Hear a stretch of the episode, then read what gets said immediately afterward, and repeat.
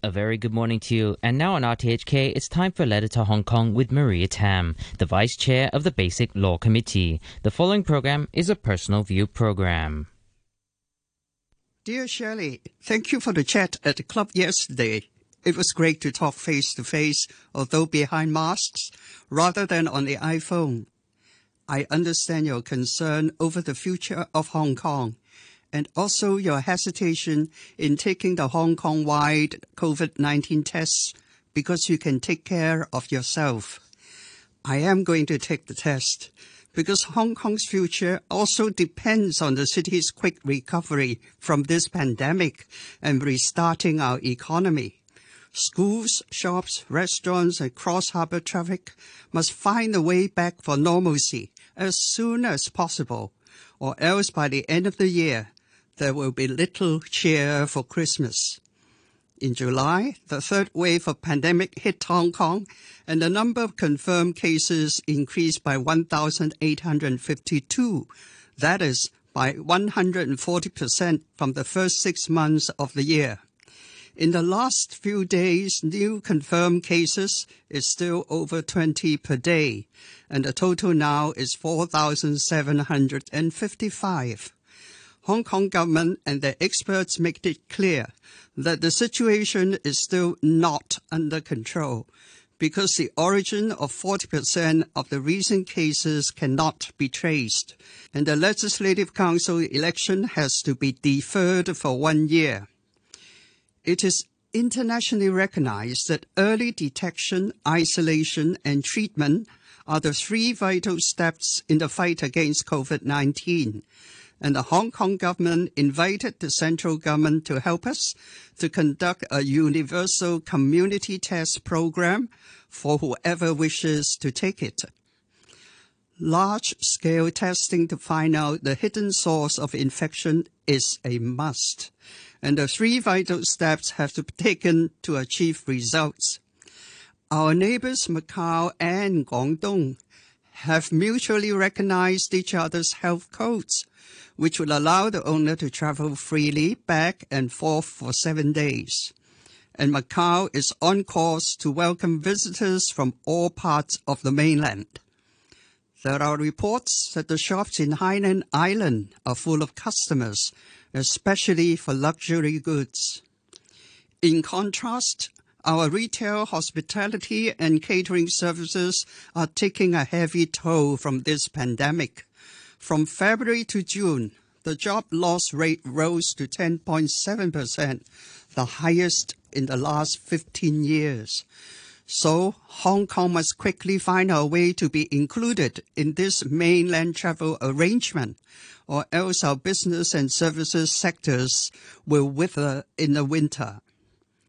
Recent headlines around the world pinpoint Hong Kong as the source of the latest development in COVID-19 it can strike the same victim a second time within weeks of recovery. This underscores a growing view around the world that COVID 19 is here to stay. So we must practice early detection and isolation measures and minimize the risks.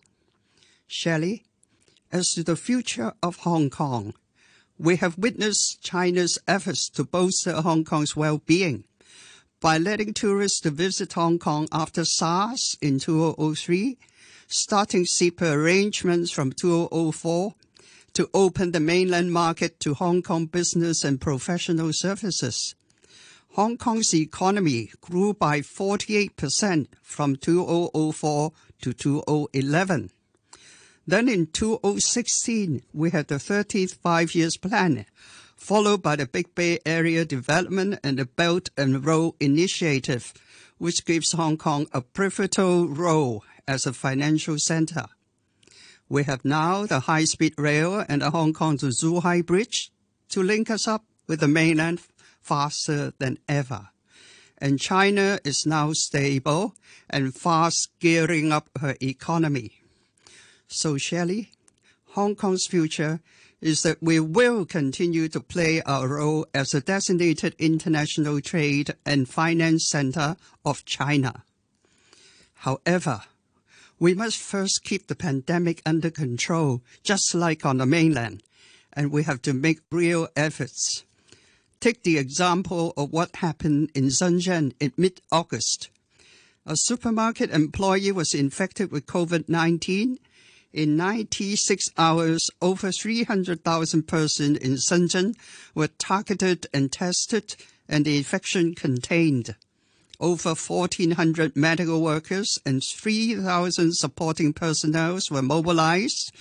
And what is most important, the residents queue up patiently to take the test, which some here have criticized, saying that our test program comes a bit late and we have missed the best time to curb the spread into the community. But this is no reason to give up the battle. COVID-19 today threatens to derail all good intentions and wipe out our gains. Get overall control of this pandemic and we can move back on track to recovering our status as a logistic hub, a tourist attraction, and an education center, as well as a financial center. Cooperation from our own people is the key to success in this test program. Remember, many cities in the world are hoping their governments will provide such tests for health protection. We in Hong Kong must seize this opportunity and none of us should be complacent. Confirmed cases per day easily can bounce back and we cannot close our shops, schools and our borders for too long. In our test program, there are more than 100 test sites all over the city manned by several thousand trained and medical professionals, doctors, dentists, and nurses. This is a joint effort to restart Hong Kong. So if we get tested, we have the result in a couple of days, and we shall return to normalcy well before Christmas.